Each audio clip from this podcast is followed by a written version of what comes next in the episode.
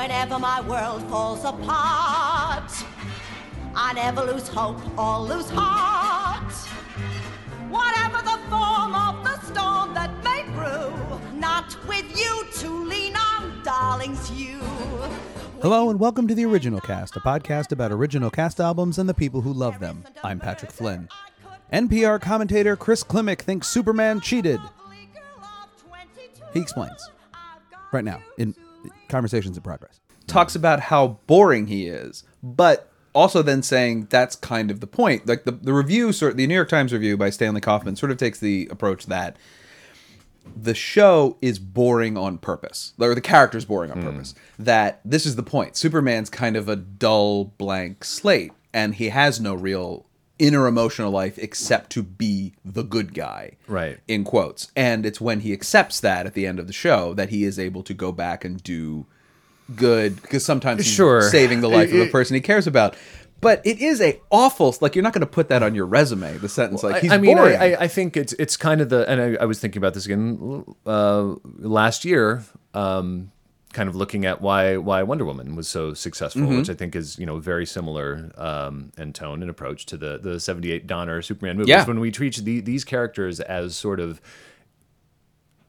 embodiments of virtue, as aspirational figures and stuff, then those stories were great and we embraced them. When we treat them as characters with inner lives and conflicts and stuff, then it all kind of falls apart. We don't want to go down that road at all. Well, right. It depends on the strength of the character. In the case of Superman, they tried to do this in the movies, and since 2 was written and largely shot concurrently with the first one, and climaxes, or doesn't climax, but the main conflict in it is that he briefly gives up his powers so that he can live as a mortal, fragile, puny human with Lois Lane. Right.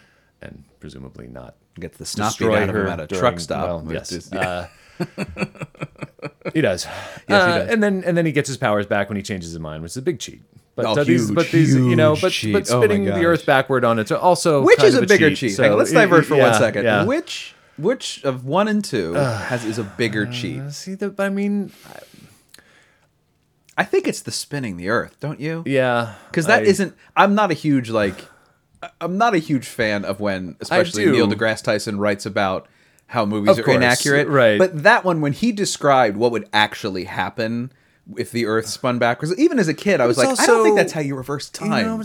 Right. No, it's troublesome as a kid where you're not sure. In a movie like that where there's already, seems to be taking place in several eras simultaneously. Like it's the 70s, but it's not the 70s. It's also kind of the 30s, and all the stuff in the Daily Planet is it's very much the 30s. His Girl Friday and his suits. Everything. Which is that's the thing that I sort of liked as a being confused. And I was a little older when the Burton Batman came out in '89, and there was kind of a similar thing with Gothic architecture, but takes place in its own Depression era clothing. Absolutely. It's now, but it's not now. But the turning Earth back, it's just going to give the audience no investment in anything that happens, because we can just do that again. And also, Superman, when Lois dies initially in that movie, when her car drives into that ravine, he's saving a lot of other people. Right. We see him, take a bunch of boulders and build a dam to I think it's the Hoover Dam that breaks. Breaks, and all these towns flood, and Superman goes and does a makeshift dam. So do all these people die now? Like when he goes back to decide on the revision to let these tens of thousands of people perish? But it also doesn't he doesn't reverse time in order to give himself more time to do all the things he wants to do. When he reverses time, it just fixes itself. Yeah. And that's wholly dissatisfying to me. Where she's just sitting on the edge trying to start her car, and that's where he finds her. And there's also this added element of Marlon Brando doing the it is forbidden, for you to interfere. But he's been the whole movie. It's forbidden for me to learn my lines before I come on set. I'm standing over here. Yeah. Make the cue cards larger. Right. Yeah. I can't stand. Yeah. I know you love Orson Welles, so I want to say that I've always wondered what it would be like if Orson Welles played that part instead of Marlon Brando. In 1976, he was available. Yeah. And readily available, though he'd have to do it probably sitting down. I don't know if he could have done it standing up. If his final performance could have been Jor-El instead of the Energon Cube or whatever it was, right? Transformers, the Universon, or whatever it's called. That would have been different, certainly. But then he might not have had those Well, no, the Parmesan commercials were before. I think you would have had all the things. Okay. I think you easily with Orson Welles could have just, he could have just been in Superman, could have just slotted it in there. So this is a Richard Donner, Tom Mankiewicz Superman universe where I don't have to choose. I don't have to make any choices. We can spin around the earth backwards and everything will just work itself out. Yeah. But yeah, that's why I think that's a bigger cheat than stepping back in the booth and then being like, just kidding. Because that at least it's all magic science at that point. Yeah. So So whatever, you know. And then also something happens where he gets the fruit roll-up power. Like he can turn his chest logo into a little frisbee. Well, that's in the Richard Lester reshoots, though. Of course, that's not part of Donner's original fight. So no, Richard Lester, who understood that we needed more ice cream cones being blown into people's faces. Richard Lester is the only comedic hero of mine from when I was a kid who I have come to hate, but not because he's a sexual predator. It's just, he's just apparently was a jerk and did things reshot exactly enough of Superman 2 so that he would get sole directing credit. And it's just, and he didn't do it well. And I didn't know he had been revealed as a predator. So no, I'm saying he wasn't. That's my, that's my thing. Sorry. Of course. He was, he's the only, all my other ones, former heroes are, especially comedic heroes, have turned out to be horrible people. They've been sentenced for offstage crimes. Exactly right. His are actually artistic. So I guess I should be grateful for that in some ways. Yeah. But A Hard Day's Night. And help. I'll defend help. I'll defend 3 and 4 Musketeers. I'll defend a lot. But this is.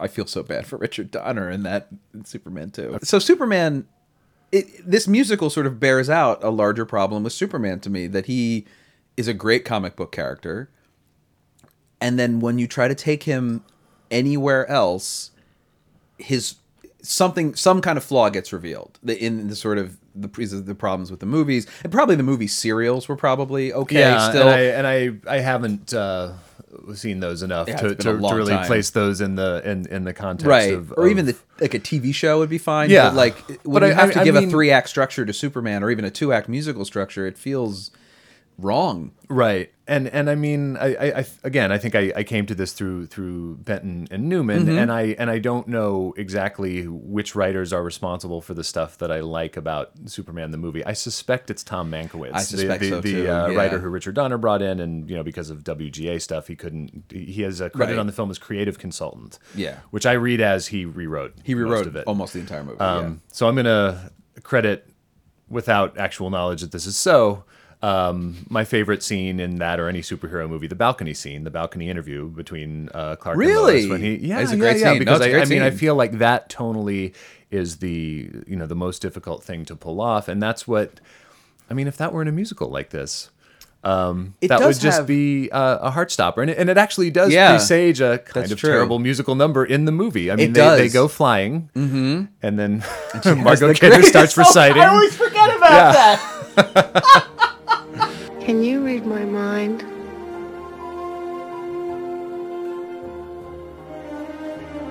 Do you know what it is that you do to me? I don't know who you are.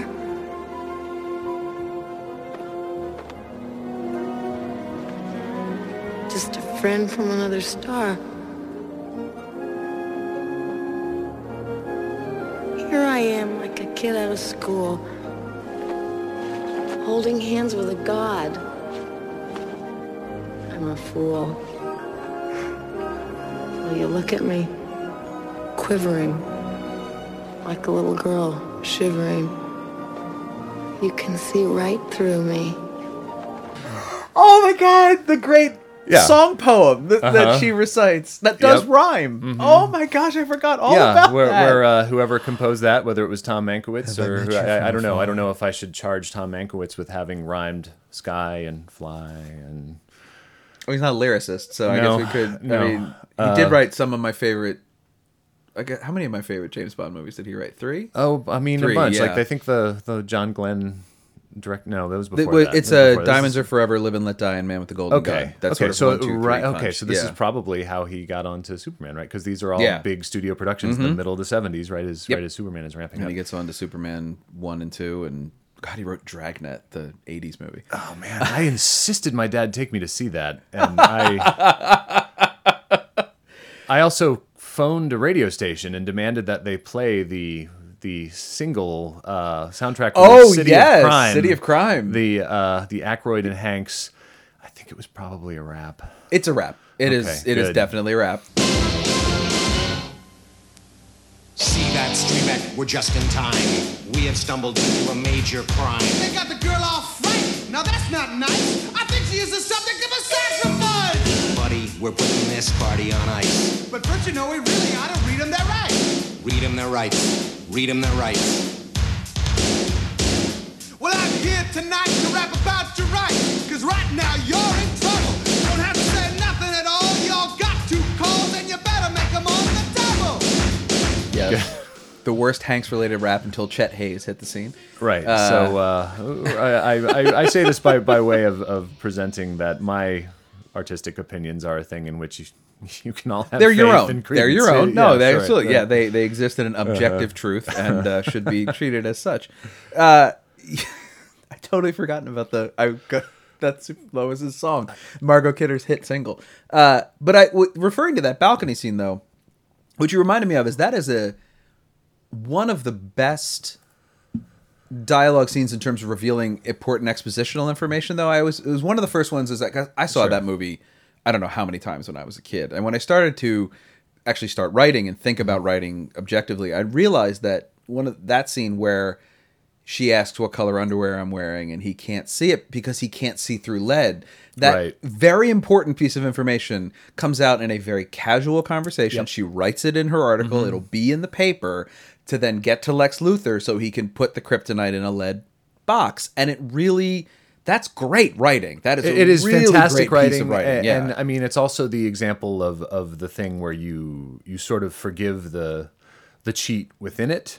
Which is Jor-El had given Superman the books on tape or Kal-El, containing all of the crystal books on archives crystal. With all of the amassed knowledge of the known universe for him to listen to. However many, we're not sure exactly how long it takes him to travel from Krypton. It comes a couple years. Yeah. So presumably he would know that the humans are not to be trusted, and maybe he should be a little wary of giving away his one vulnerability in a newspaper interview. But I like it. I like that he's a guileless guy. It's a big theme in the movie. It's just that he's very upfront. And he's very honest. There's no deceit. Great people they wish to be, and he wants us to be, and he wants us to not exploit his inability to see through lead. Well, it becomes a problem. But we do. His honesty, of course, is the big crux of the problem at the end of the movie when he promises Miss Tessmacher, my absolute favorite character and performer in the entire movie, Valerie Perrine. Oh God, she's so great. He promises that he'll go to Hackensack first. Mm-hmm. And he does it. And that's what costs him Lois and becomes Jimmy. The victim of a non-consensual kiss from Miss Tessmacher. He does, yes. Because she leaves the kryptonite on just long enough so that she can kiss him. Yes. You'd think Lex could get better help. I'm just saying, I think Miss Tessmacher could do better, too. Yes, she could absolutely do better. And, Otis is such a... It would only, it would make sense if it turned out that Otis was her brother or something, and she felt like she had to stick around. Or even Lex's to take brother. Care of him, I don't, or, yeah. Don't get me wrong. I love the Three Stooges aspect of their relationship, even up into Superman 4. Well, it still kind of works. I do sometimes wish that the movie had a little bit more sense of menace about it, and Luthor seemed a little bit scary sometimes, or had a moment of being scary. Or maybe. Within also my favorite superhero movie score ever, we didn't necessarily need the Otis tuba, but it is iconic. Yeah, when he's tuttling down the subway tunnel, that isn't like it. Yeah, that's old school movie making too. I've never fallen off a ladder without hearing that tuba part in my head. Patrick. Or pushed a guy in front of a subway train with a hydraulic wall. That's the two. That scared the crap out of me when I was a kid. We've drifted off again, I think I'm going to leave a lot of this in. The Original Cast is produced and edited by me, Patrick Flynn. The Original Cast is on Twitter, Facebook, and Instagram at OriginalCastPod. You can follow me, Patrick Flynn, on Twitter at UnknownPenguin. Rate and review us on Apple Podcasts from the convenience of your iPhone, and/or check out The Original Cast on Stitcher if that's how you get down. My thanks to Chris Klimek for coming down and talking to me. I'm Patrick Flynn. and I can't. I have rehearsal.